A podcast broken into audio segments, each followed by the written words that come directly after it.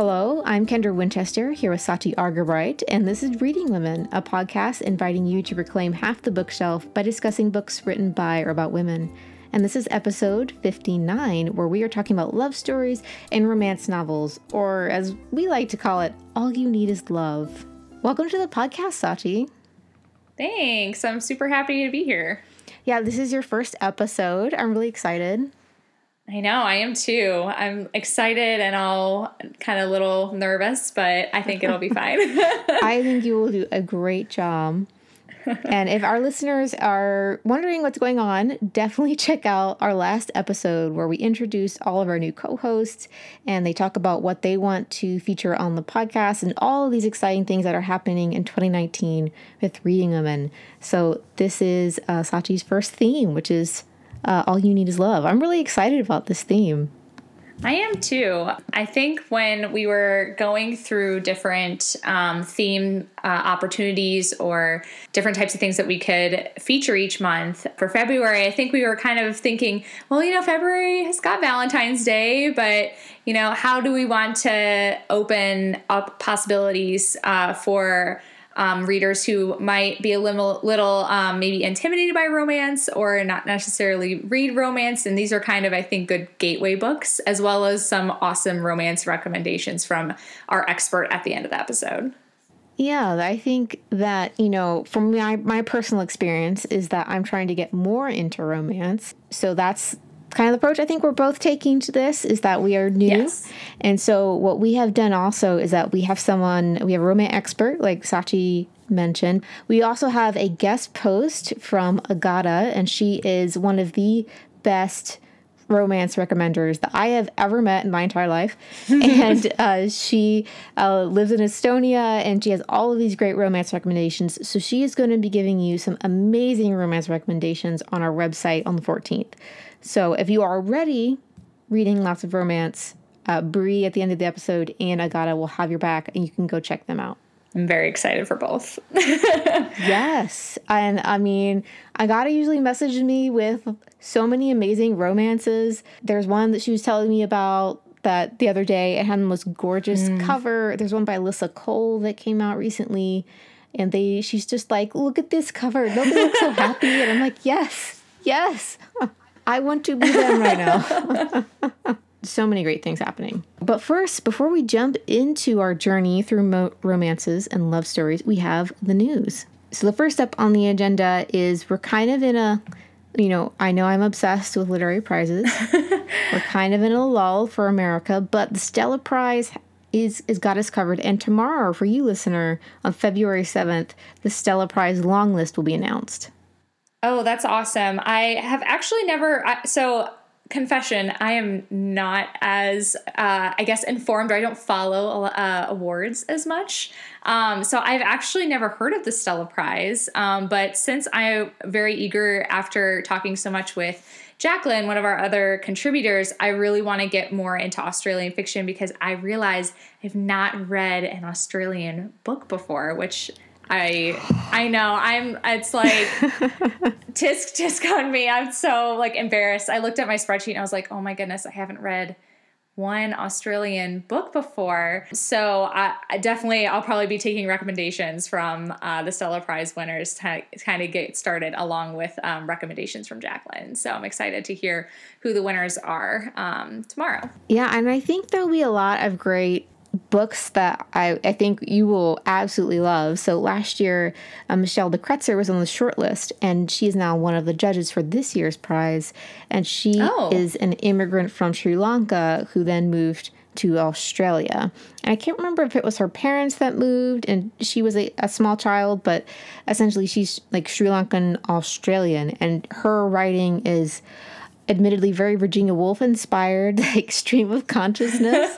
And there's just a lot of great diverse books on these lists now. I, I, think they've really taken some of the past criticism in hand and are now shortlisting a number of authors from all different types of backgrounds. And it makes me really happy to see, and I hope they continue the trend this year. Ooh, that's so exciting. I'll definitely have to check that out. So that will be happening tomorrow if you're listening on the day this comes out, and that is February 7th. And then the shortlist will be announced on March 8th, and then the winner will be announced April 9th, and we will be with you every step of the way. Uh, this is Australia's essentially women's prize for fiction and nonfiction. They put everything together in one basket. Oh, wow. And they pull from that. Yeah. And I don't know too many prizes that do that yeah, I don't think I've ever heard of any prize that does that, but I'll, again, I am a prize novice, so I am here for you, Sachi. I am here for I you. I need your guidance. All right. Well, we don't really have much other news going on right now, so I guess we can just jump into the, the podcast. Awesome. Well, Kendra, I think you've got the first pick for us today. How about you tell us about your um, first pick? As I said, I am a a romance novice. Uh, I did love Whiskey and Ribbons last year. It was one of my on my favorite Ooh, books of the yes. year. So I decided to expand, you know, my wings a little bit and go more into romance. And so I picked up Jasmine Guillory, and I'm actually going to cheat a little bit and talk about two books of hers in the same trilogy. Mm. So the first is The Wedding Date, which I think most people have seen around the bookternet. Uh, and yes. this features uh, Alexa, who's an African American woman, and she is visiting her sister and celebrating, I think, her sister's promotion. So she's walking into the elevator, and there's this gorgeous white guy in there, and she's like, oh, well then. And then they happen to get stuck on this elevator for an hour. Oh. And she has like snacks in her bag naturally, and uh, through a weird series of events, she ends up going with him as her his fake girlfriend to a wedding between his ex and his best friend. Oh, so I've heard this premise, but I didn't realize who the bride and groom were in relation to him. That's wild. And so it's, I mean, it is a romance novel. And one of the fundamental definitions of romance is that it has a happy ending, right? Yes. So it ends happily. But what I found really interesting was Drew has this friend named Carlos, um, who I love, and he and Drew are both doctors at the same hospital in the first book. Mm, okay. And then obviously, happy endings happen. And so Drew is no longer living in LA. And then you have Carlos and his his love story is the second book in the trilogy. And from my knowledge of Google and research, uh, it is very common for a trilogy of romance novels to look at like a side character from the first book. Oh, I didn't know that. Yeah, and so then you like go to that person's love story. And so this is Carlos's oh. love story with Nick. And so how this whole setup is is that Carlos is at a baseball game with his sister and then he sees this woman propose to on a jumbotron and she rejects him. Ooh. And so that's rough. I, if someone proposed to me on a jumbotron, though, I don't know. I'd probably be like, "You don't know know me well enough, but to know that I don't want to be proposed to in public." well, then understandably, she's like, "No," and so everyone like you know she's overwhelmed by all these people staring at her you know the her now ex-boyfriend walks off in a huff. And so carlos and his sister go in and kind of like rescue her essentially oh okay. sort of and give like her a ride home and, and that starts their spark of love. Oh i love that. And that uh, like the best setup ever. I know. I feel like i feel like that is a really unique setup versus like I feel like I've heard at least maybe like TV episodes or like a movie premise that's like, you're going to be my fake like wedding date or whatever. But starting with a baseball like surprise proposal going wrong, I feel like that's a really unique and really cool setup for for a book. Yeah, it is. And you know, there are a few things I love about Jasmine Guillory. One is that she focuses on food throughout both books. Ooh, yes. and the second thing is something that Bree will be talking about here in a second, but I feel like the stereotype of romance novels is that they're just fluffy, there's no substance, you know, it's just an escapist, whatever. But Jasmine Guillory, being, you know, an African American woman, she knows her stuff. And so both relationships are biracial. So the first one in the wedding date, uh, it's between, you know, a black woman and a white dude. And then the second one is Carlos, who is Hispanic, and then Nick is African American. And so she also deals with the cultural mixing of their relationship, hmm. which I think is just so well handled. Like, uh, Alexa points out to Drew like some of the things that he just totally misses as a white dude, like you mm. know, just his inherent of, like privilege and stuff. Yeah, like kind of just the general cluelessness. um, and she it, and it's handled in such a way that it just flows seamlessly into the story. So it's not didactic. It's not like you know trying to teach you a lesson kind of style. It's just part of the story of their relationship. I love that. I think it's really important to have stories with about uh, people of color or um, in this case like biracial relationships that the characters that are featured are doing normal things. You know, this is a love story and not some type of like really heavy social justice issue um, type of book because while it's super important we have those as a biracial person i feel like i want to read stories about normal people too because i'm a normal person. So i really love that when um, jasmine guillory's book started coming out last year it was very much like you know we've got main characters who are people of color, but they are normal people and they're going to have this normal romance that everybody else has. So I really love that there are some really good lessons, um, but it's not like a lesson focused book. It's focused on the love of these two people, which is something that hopefully everyone experiences in their life. Yeah, she's just so talented, and both mm. of them are good and would be great reads. So that is The Wedding Date and The Proposal by Jasmine Guillory. And both of those are out from Berkley Publishing. And Sachi, what's your first pick? So my first pick is, not necessarily a romance. This is kind of our, our maybe our one of our gateway books we were talking about. But um, my pick, The Ensemble by Aja Gabel, which is from Riverhead, it um, talks about a lot of different complex relationships within a string quartet. So there's some romance between some of the characters, but a lot of it is about friendship. It's about working as a team through competition and I felt like each character was very different, um, very different personality wise, but each of their relationships to each other was very different as well. So I really wanted to highlight it um, this month for our complex kind of relationships. And all you need is love is like peppered in a little bit throughout the book. it's my like way of sneaking it in a little bit. and when we were talking about love stories, we also talked about like friends and their love stories, like love between friends. Yeah. That's definitely a theme of this this book. so the book takes place over two decades. I think it starts when they're in their like early 20s and it ends when they're in their mid 40s and you can really tell where they were brought together by their love for music you know they perform it as a string quartet together they're called the van ness quartet and over the span of this 20 years together they really become like family members. It's crazy how towards the end you can they can tell like what each other's thinking. They can like read exactly what their what their face is saying and what their mood is doing by their body language just because they've practiced hours and hours together. They've been on stage together. And so i feel like this checks all the boxes kind of like friendship and family and love and all kinds of facets of relationships. So I think it's a good pick for this month. I've heard that it's a very character driven novel and almost like an intense character study between four characters. Would you say that that's accurate? Yes, this is definitely a character driven book versus a plot driven book. I know as a reader, I do, I really enjoy character driven novels, but some people say I need some plot. Um, if you need plot, you need stuff to go fast. Not sure if this is the book for you, but if you love like really wide character arcs and you like to see how you know people interact from different points of view, um, each each of the four characters, um, Henry.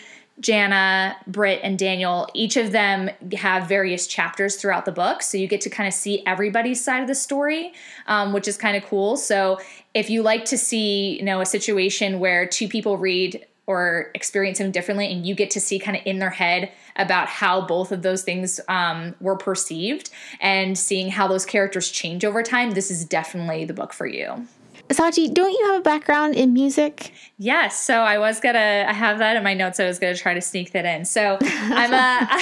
I'm a little biased um, because the book naturally because it's about string quartets and they and they do go through competition it references a lot of classical music pieces and it kind of references a lot of the stage aspects of um, like practicing rigorously and you know getting there super early and like trying to relieve tension, but also like get excited to be on the stage.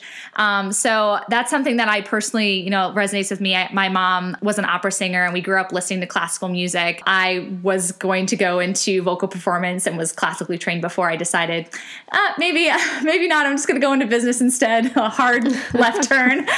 Um, um, but I have a, a very deep appreciation for not only classical music, but even some of the pieces that were mentioned. There's different parts of the book. I think there's four parts. I could be wrong, but each of the parts references a different string quartet piece that I think they they are either practicing or performing it at that stage of the book. But it really, I feel like each piece kind of reflects some of the the tones. So eh, some of the songs, you know, are very fast because it's fast paced. They're growing quickly and they're competing and doing all these things. So what I really liked to do throughout the book, and I would recommend to people who are interested, is there's a playlist on Spotify. If you, I think if you search like the ensemble book on Spotify, um, there's a playlist out there for all the pieces that are featured in that section of the book. And if you love to listen to music or even specifically classical music while you read, that's a perfect um, way to like really sink into the book and be immersed in the pieces that they're talking about um, throughout the book. But so yeah, I'm biased, but you know, don't worry if you're not into classical music. Um, I really don't think you'll be alienated reading the book. You don't have to know anything about you know the techniques of playing the strings or anything, any background on like composers from the classical era, anything like that. Focus is really on the four instrumentalists. Like I said before, a very character-driven novel. So I think readers will love it even more, um, or maybe consider it must read if they love classical music, but people um, who say, you know, I like music, but I don't really listen to classical music, I think this is fine if you love a character driven novel. Oh, that sounds really great. I love when authors make Spotify playlists. Isn't it wonderful? Yeah. I, I, love it. I mean, especially obviously for this one because it has such a heavy, you know, musical motif throughout the book. So I will make sure to link that in our show notes so the listeners can go check that out if they want to. So that was my first pick, and that is The Ensemble by Aja Gabel, and that's out from Riverhead. Um, Kendra, what is your second pick for today?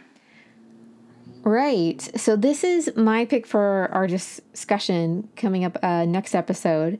But this is First Comes Marriage by Huda Al Marashi. It's out from, from Prometheus Books. And this is for our nonfiction lovers. This is a memoir. And I picked this because of Love Story. This is not a romance genre book, but it does have a happy ending because you know, like, she's still with her husband.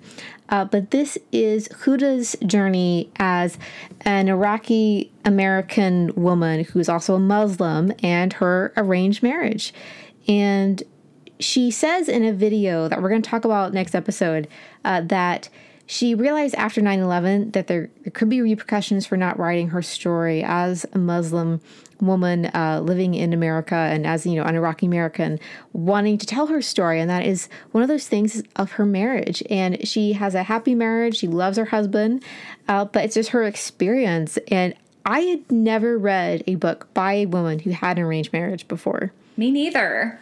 I I don't know why I missed that. I mean, I am a religious person. like, I have no idea why I've never read this, but I was like, oh, of course. Why have I not read voices like this before? So, uh, this is about Huda's marriage. Uh, she lives in California. And if you have read uh, A Place for Us by Fatima Farheen Mirza, this would be a great place to go after that because it's a similar community, Muslim community living in California. And so she knows Hadi, her husband, from the time they're small children. And so her her parents are very much on board with arranging their marriage, but they always ask her what she wants to do. Like, does she want to do this? And Shizo Huda wants to talk about the misconceptions that a lot of Americans have about arranged marriage and the differences between different types of arranged marriage. So the first one on her list is always it's not a forced marriage. it's funny that you say, you know, the companion piece for this would be, uh, or a good companion piece for this would be a place for us because when I read this, A, when you suggested it, I was like, ooh, I've never read about an arranged marriage before. So I was totally on board. I was very excited to read something very different that I'd never seen before. But yeah, because of the the setting and the community, I, I kept referencing or just thinking back to, oh yeah, in the place for us, it was it was like X Y Z, and I feel like reading that beforehand, uh, I think was a really good kind of prep for some of this, and and that could be the case vice versa. And I I enjoyed both books, so I feel like it is a good reflection if you really enjoyed a place for us that this book might also be for you. I think it's important as someone who's not part of this particular uh, group in America that, like, if you want to learn about it, you should also obviously look up nonfiction because we could often get distracted by how amazing a novel is, but we you really want to read the true version of a story, as least as true as you can get, obviously with biases and different things. And I was so impressed with Huda's honesty and like portraying herself as a 20 year old. Like, I don't want books written about me when I was 20 years old. yes.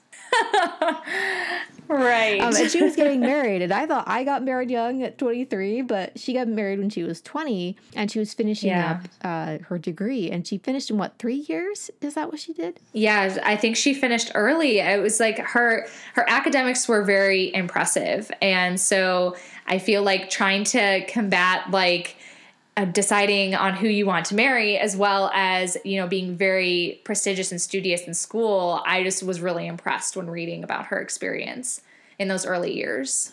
Yeah and i feel like we have this assumption that arranged marriages, like the communities that will have arranged marriages or traditionally have, they don't promote women's education or, or women's mm-hmm. independence, but really her parents or her mom specifically did. Like they encouraged her to go get yes. her degree.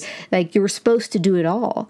And that right. was outside of the stereotype that I had in my mind. And so it was obviously something that I needed to correct in myself and and learn from. And I appreciated that Huda has taken the time to write this with the knowledge that, you know, she's explaining her culture to other people. She's talking about her own personal experience because it is the experience of a single person, the community, right. and is not representative of all people's feelings, but it's still an insight into something I think those of us in the Western world, you know, we need to think about these things and respect more conservative cultures and their practices. And I just was so impressed with what she tackled in this.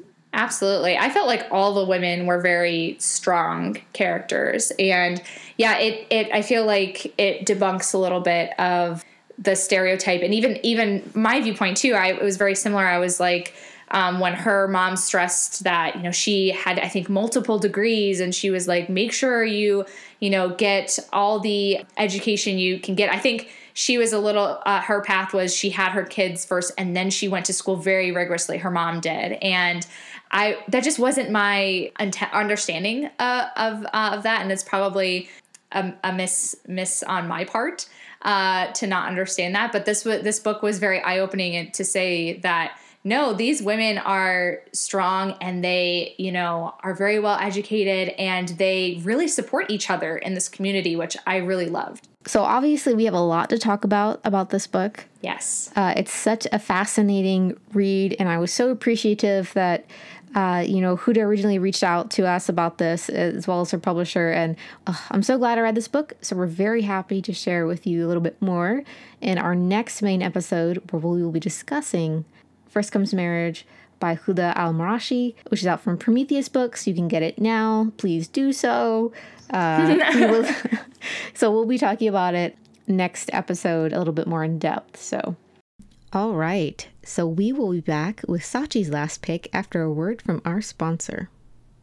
So we decided to have the sponsor of this episode be us, because uh, Autumn, you recently updated our Patreon page. So we set up our Patreon page right when we first started this podcast and hadn't really revamped it since we first set it up. So we figured it was about time to refresh it, make some updates to the different tiers and those kinds of things. And yeah, so I recently did that, and I must say I'm really happy with how it turned out.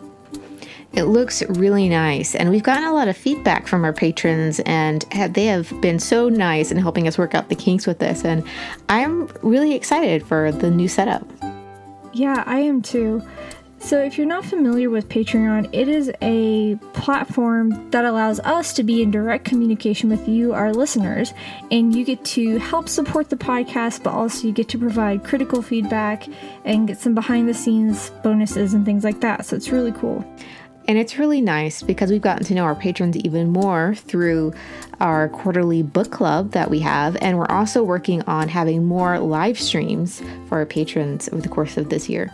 So there are a couple different levels that you can join at, ranging from just a dollar a month all the way up to $50 a month, which is essentially a monthly book box. So there's all different kinds of levels for all different kinds of budgets and options, and it's completely under your control so you can do whatever works best for you.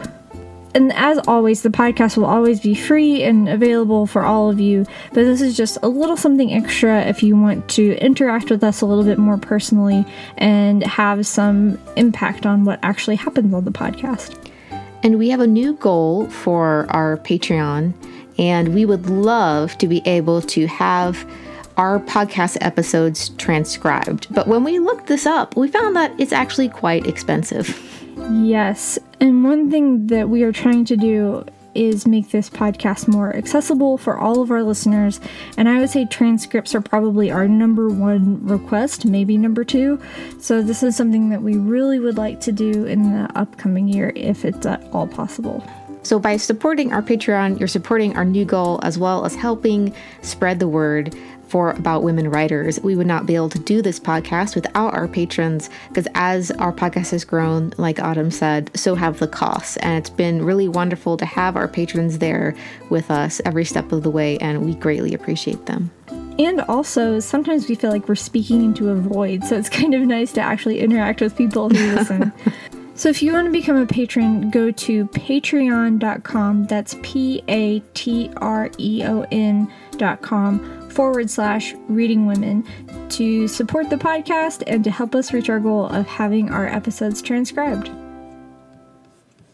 Uh, so, Sachi, you have uh, our last pick. Yes, so my last pick for today, and this is also uh, another discussion pick that we'll be discussing next episode, is An American Marriage by Tayari Jones, and this is out by Algonquin. I'm sure a lot of our listeners have heard about this book. I think it came out around early 2018, last year, but it hasn't uh, actually been featured on the podcast. So when we were talking about uh, love stories or complex relationships, I was like, we have to talk about American Marriage. How can you, how can you have a theme like this and not talk about an American marriage. So, for those of you who may not have heard about this book, it starts off with Southern newlyweds. So, we've got Roy and Celestial. Roy is, he's like a rising executive, and Celestial's like an up and coming artist, and they are settling into their married life with like very, you know, promising outlook but for the both of their careers. But as they're visiting family, um, they are ripped apart by this horrible prison sentence for a crime that um, Roy didn't commit. So, you know, unsettled by the separation, Celestial um, looks to her childhood friend, uh, which was the best man at their wedding, um, Andre, for support and then the story kind of ensues from there. But i loved this story because as as listeners will learn very quickly i love stories from various perspectives. So this is this is another book that features povs from all three characters celestial roy and andre. And you know it really just turns into this tangled love story between um, these three individuals, and you see just kind of the strain and the pressures put on their relationships when they're faced with situations that are pretty much just beyond their control. So um, I think that'll be a really good book for discussion, and I think it fits perfectly into our theme for February. So I think this is the perfect pick for a love story and complex relationships because it is a love triangle, but you know, I don't know if it's because I was burnout in my teenage years or what, but I typically typically I don't like love shapes mm, okay. any really kind, any shape and size. um, right. But I love this one. Yes. Uh, because I felt like it was very multifaceted. There were so many layers of meaning that she was incorporating in there. Um, also, it's set in Atlanta. yes. So that's where Autumn is from. And so whenever I go visit her, uh, she will be like, This is the section of the city where this book is set, and we'll be driving. And then, like, this is the sp- section of the city where this book is set. I'm like, okay. There's so many great stories set in Atlanta. Like, There really, there really Yes. is, and we we need to do something with that at some point. yeah, I, that'd be awesome. It's like literary tourism. Yes, absolutely. Yeah, there should be a literary tourism episode. Probably not a lot for Ohio, maybe just Little Fires Everywhere, but I feel like other cities are a wealth of, of um, different locations for for really awesome books. Yeah, and this one is is no exception. I feel like if you're from Atlanta, you're you're going to connect deeply because place is a very important part of this book. Definitely. There's she also like isn't uh Celestial doesn't she create dolls? Yes, she does. That's kind of like her artistry. She has these um, really interesting dolls um, that she displays, but then I think eventually she sells she sells them as well. I think. Yeah, and I actually had to Google what kind of doll they were because I was like, I need I need to see this. I need to know because I never heard of that before. Yeah. Yeah. So I don't want to say too much since we're going to dive into discussion for this book. But the thing that's stuck with me the most is I just loved how well developed the character arcs were within the story. I love plot driven novels, but I, as you probably can tell from the ensemble too, I love character driven novels. Hence the the different POVs. I just like really eat that stuff up. But I I really like that it's told from all three perspectives over a long period of time as well. So if the on if you read the ensemble and it resonates with you because it's over a couple decades, then you might like this one as well this is also over a long period of time. And as I read it, I could really feel them changing and getting older, and how as they went throughout time, the weight of their decision just really shifted and got, you know, heavier as the story progressed. And I thought that was really smart of Jones to really um, show how much they've changed and how there are a lot of factors that are outside of their control, but there are a lot of really big decisions these characters make. And in my opinion, sometimes they don't always make the best decision for themselves and it kind of makes things a little harder. So, if you like books where, you know, there's a lot of kind of not necessarily and this is more like it's more of like quiet drama, but if you're like, "Ooh, I don't know if how that's going to go out. I need to see how this is going to happen next." Like this is definitely the book for you. It definitely sounds like it. And I mean, it was Yes. an Oprah's book club club pick, so I feel like That- that endorsement true. goes a long way. Yes, very true. All right, so that was An American Marriage by Tayari Jones, and that is out by Algonquin Books, and it is available um, at a bookstore near you, so go ahead and pick it up. All right, so those are our four book picks, and we will be back next episode talking about two of them. But before we go, we definitely wanted to bring on a romance specialist to recommend some amazing romances for you. Uh, so this month we have Bree Hill. She is a booktuber and an Instagrammer and a huge romance lover. So to start our conversation off, I asked her to introduce herself. I am Bree Hill, and I am an occasional booktuber. I am a blogger on hiatus, and I mostly post on Instagram. That's where I show my love of romance and what I'm currently reading and what I plan to read. I'm mostly active on Instagram. And my Instagram is falling number four romance. So falling for romance. It's all together. That's probably where I'm the most active right now. Well, we are so happy to have such an avid romance reader on the show. So I'm looking forward to hearing your first pick. So, uh, what book do you have to share with us?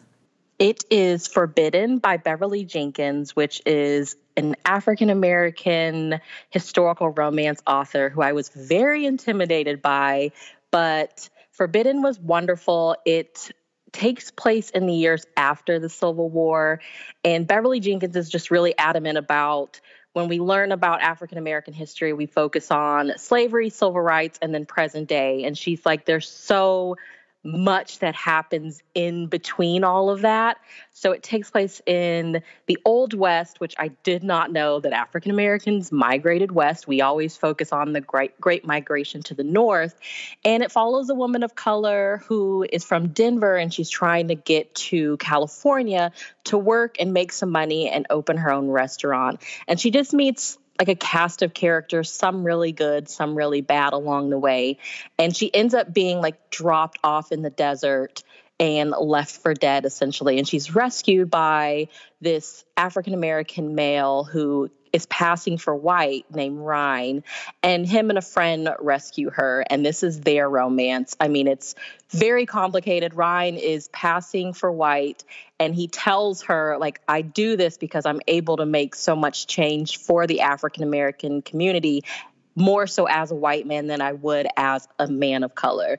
So, and he's also engaged to a pretty racist white woman who has no idea that her husband, her soon to be husband, is a black man. So it was just so many complications, but it was so fascinating. It, she just, gives you so much history and it felt natural rather than a bunch of just brain dumped historical facts. So I definitely recommend Forbidden by Beverly Jenkins. It was just such a wonderful, wonderful story. I've heard so many wonderful things about Beverly Jenkins. He's such a legend in Romancelandia. Uh, so, what drew you originally to Beverly Jenkins' work?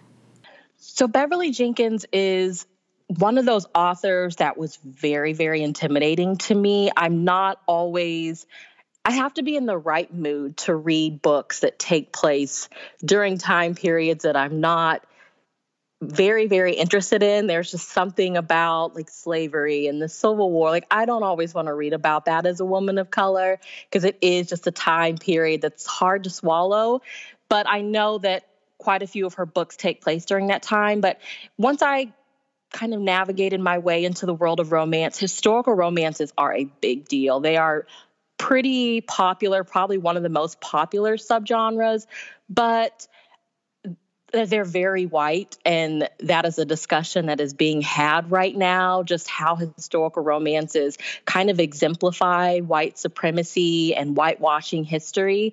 So i was like you know what? Let me give her a try. And finally i have an historical romance author that i can say okay i can see myself in her stories. Her heroines are women of color, the heroes are men of color and it she just finally I had an author who I can say like is writing me in her stories. So, yeah, she's become a pretty big deal. she's become a pretty big deal to me. Well, it definitely sounds like she's doing so many important things for the romance world. So, are there any other romance titles of Beverly Jenkins's that you'd like to recommend? I definitely recommend another one that I've read by her is Indigo. And I think Indigo is probably her most popular. Uh, it follows a, it actually follows a freed woman of color. It does take place during the times of slavery. And she's a conductor on the Underground Railroad in the state of Michigan. And when she wakes up in the middle of the night, they're bringing to her this pretty popular slave thief named the Black Daniel. And he's also a mulatto who's able to pass for white. And that's how he's able to get so many people to freedom. But he's bought into her beaten pretty badly. Uh, yeah, this is their romance. And it was wonderful. It was really, really wonderful just to see the sense of community. And she also focuses on how, for some Black people, they saw being a person of color as a curse. So they were willing to help, you know, the white slave catchers. And she just packed so much knowledge in that book while also focusing on the romance and giving the characters their happily ever after. I don't see how she did it, but she did and it worked and it was wonderful. Well, she definitely sounds like the goddess of romance authors. Yes. She's great. So, what's the next pick you have for us? The second book that I want to talk about are the first two in a trilogy by Kennedy Ryan. So the first one is the novella and it's called Flow. This is part of the Grip series. And it's about 126 pages, but I was addicted to every page. It's an interracial romance. And I just felt like in both books, Flow is the novella, and then the first book is called Grip. And it's a contemporary book, but they really have some important conversations with so much of the American population being mixed race. I felt like she just hit the nail on the coffin. They have discussions about why you so freely with your friends you the use the N word when it's such a bad word and the love interest trying to explain to her like there's really no good excuse but we kind of feel like maybe we're taking the power out of it by using it. And she's like I still don't like it. You shouldn't use it. And they both just really put it out there that we're going to be misunderstood but the more we talk about it maybe we'll start to understand. And they have their mothers, the the heroine being white and from money, and then the hero being from Compton and a poet slash rapper. His mom is like, I want you to be with a strong black woman. I want you to be with a woman that looks like me. And then Bristol, the heroine, comes from money, and her parents are like, What are you doing with this black rapper from Compton? So, but they have to come to terms with, okay, both of our kids will choose their love for each other over us. And it was just, it was so good. It was so good. I can't recommend that series enough. I still have the last book to go, but definitely start with Flow and then work your way into Grip. And it's it's amazing. Kennedy Ryan has become a new favorite author for me because she's adamant about, yes, I'm writing romance, but you will get some social justice issues in my books. So anybody who thinks that romance is light and fluffy and they're not talking about anything, you're just not looking in the right place. Well, here, here, and uh, I don't know, I don't know how you could follow it up. So I think that's a great place to end it. Thank you so much for coming on. We had a great time talking yeah, to you. Thank you. Well, we want to thank Bree um, for her recommendations on her segment today. Um, I'm super excited myself to pick both of those up. I'm taking all the romance recs that I can get, um, and and you can find all of her information below in the show notes. Uh, so we like to end episodes currently reading. So Sachi, uh, what are you currently reading right now? Um, right now, I am reading The Collected Schizophrenias, and that's by Esme Weijun Wang, and that is from Graywolf Press. I think we've we've talked about it ourselves, and I think I've mentioned it on Instagram. But I really want to dive into more books about mental health. And I read Everything Here is Beautiful by Mira T. Lee last year, and I really liked her perspective on that story with mental illness. And I was thinking, you know, I really would love to learn more about this subject. Um, so I wanted to find some nonfiction books, and this, you know, immediately kind of came up on my radar. I was lo- as I was looking at 2019 releases, and I was like, I have to get my hands on that, especially since it's an Asian writer and a very great Asian writer um, at that. And I'm about halfway through it, and it's very good. I'm learning a lot. It's um, it's a lot more academic than I thought it was going to be. So my sister, who's getting her PhD in psychology, I kind of referenced some of the kind of diagnostic codes and stuff that are are listed in the book. And she was like, "Oh, I know what those are," and all these things. I was like, "Ooh, it's like I'm studying psychology and learning about someone's life." But they're a collection of essays and you know, some of them are really powerful and it's just really opening my eyes and I'm learning so much about the experience of someone who is suffering with a mental illness. So I'm really liking that one so far, and I'm probably going to pass that along to my sister after I'm done because she's been bucking me about it. so that's the Collected Schizophrenias. The second book that I'm reading right now is The Mango Bride. This is actually a backlist uh, fiction title. I believe it was published in 2013. It's by um, Marivi Soliven, and that's out by Penguin Books. And it is about two Filipino women. It's kind of a duology. One is kind of in a uh, higher class position. She lives in a large mansion, and the other storyline takes place from a girl who is a waitress. Uh, their paths kind of cross through a character who is a cook in the mansion and is, you know, this tie between these two stories. And it takes some very interesting turns. I won't give away too much because I didn't know a lot about it and I was like, oh my goodness, this is what this is about. But my Filipino friend, uh, Fran, uh, she is uh, at A Quiet Nook on Instagram. She is from the Philippines and immigrated to the States. And she really recommended it for an awesome immigration story of Filipino women. And I am loving that one so far. So I'm almost finished with that one. And I can't wait to um, see how it ends. Well, those sound amazing. And I, we've been talking about the collective schizophrenias for a while um, between amongst us on the on the back channels uh, beca- uh, because uh, she won the Graywolf Prize for nonfiction a while ago, and yes. this publishing date has been pushed back because she also has Lyme disease. Oh right, yeah. And then Kendra, what are you reading? So right now I am reading first up The Kingdom of Copper by S.A. Chakraborty. That's out from Harper Voyager. This is the sequel to The City of Brass. Uh, it's aside from N.K. Jemisin, may she live forever. Uh, this is one of my most favorite fantasy books of the recent years. So I'm very excited about the sequel. I can't really tell you much about it because it is a sequel, mm, but yeah.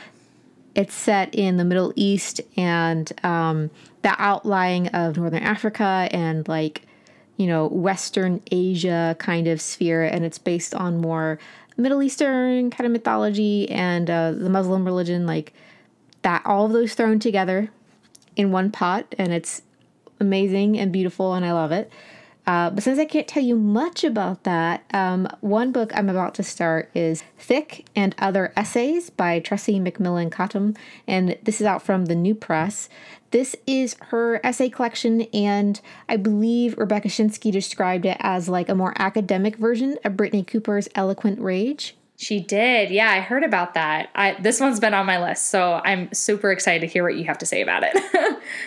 yeah, I'm I'm so thrilled and I read the introduction today when it came in the mail and I'm just blown over by how well eloquent and intelligent uh, this woman is, and I'm so thrilled to hear what she has to say. And I believe Trevor Noah interviewed her recently on a, I think it was a YouTube exclusive or something, and it was about mm. um, the treatment of the sexualization of black girls in our culture oh. versus how we view in like white girls like as in like actual girls like children yeah. as innocent but we hypersexualize black girls and how that is oh. actually oh perceived in culture and how that plays out. And I just have so, I just want to sit and, and read this because it sounds absolutely amazing. I'm just gonna quit gushing. I just I'll I need to look at I need to read that book and I need to check out that video because they both sound amazing. Right. So I I will link the uh, Trevor Noah video down below so everyone can get a taste of what this book is about because it's only about like three minutes long. Oh, okay, awesome. But uh, I feel like that's a great like you know, trailer for the book. if you like this, go read all of her work. Yes. It's that recently came out, and so that is Thick and Other Essays by Tressie McMillan Cottom. And like all of the books we mentioned today, uh, they will be linked in our show notes. And that's our show. Many thanks to our patrons whose support makes this podcast possible. To learn more about becoming a patron, please visit our website, readingwomenpodcast.com. If you haven't yet, please leave us a review in your podcast app of choice. We greatly appreciate it, and it does help others find us. And uh, yes, thanks to all of you who have already done that. And be sure to check out our newsletter where we have book reviews and upcoming new releases. Um, and of course, a way to subscribe to our newsletter will be linked in our show notes. I love getting the newsletter. Just so I'm gonna blurb it for people. so I uh, before being a contributor, I would get the newsletter, and I always loved when it popped up in my email. So it's I think a really good resource for people to find new books and what we're reading. And if I'm sure a lot of our listeners have a giant TBR, but if you ever need a recommendation on what to read next, the newsletter is a really great resource. Well, thank you. I've never had someone blurb the newsletter before. I appreciate it. That's so great to hear. Oh my gosh. Well, here's your live testimonial. anyway, so um, join us next time where we'll be talking about an American marriage and first comes marriage. And in the meantime, you can find Reading Women on Instagram and Twitter at The Reading Women. You can find Kendra at Katie Winchester and me on Instagram at Sachi Reads. And thanks for listening to The Reading Women.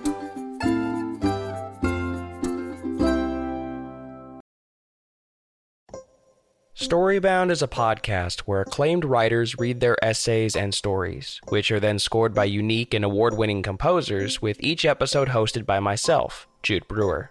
With Storybound, you'll find a whole array of genres and musical styles, some painful yet sweet, or hilarious yet tragic, all brought to you by the Podglomerate and Lit Hub Radio. Hi, I'm Sopan Deb. Hi, I'm Megan Angelo. This is Tommy Orange. This is Amanda Stern. This is Phil Klay. Hello, this is Stephanie Danler. My name is Chloe Caldwell, and you're listening to Storybound. Storybound. This is Storybound. Storybound. Storybound. This is the Storybound podcast. Season 2 will be arriving on July 14th, with new episodes every Tuesday, featuring writers like Stephanie Danler, Garth Greenwell, Tommy Orange, Chloe Caldwell, and more. Make sure to subscribe today on Apple Podcasts, Spotify, Stitcher, or wherever you get your podcasts. And tell a friend, because the next best thing to hearing a great story is having someone to share it with.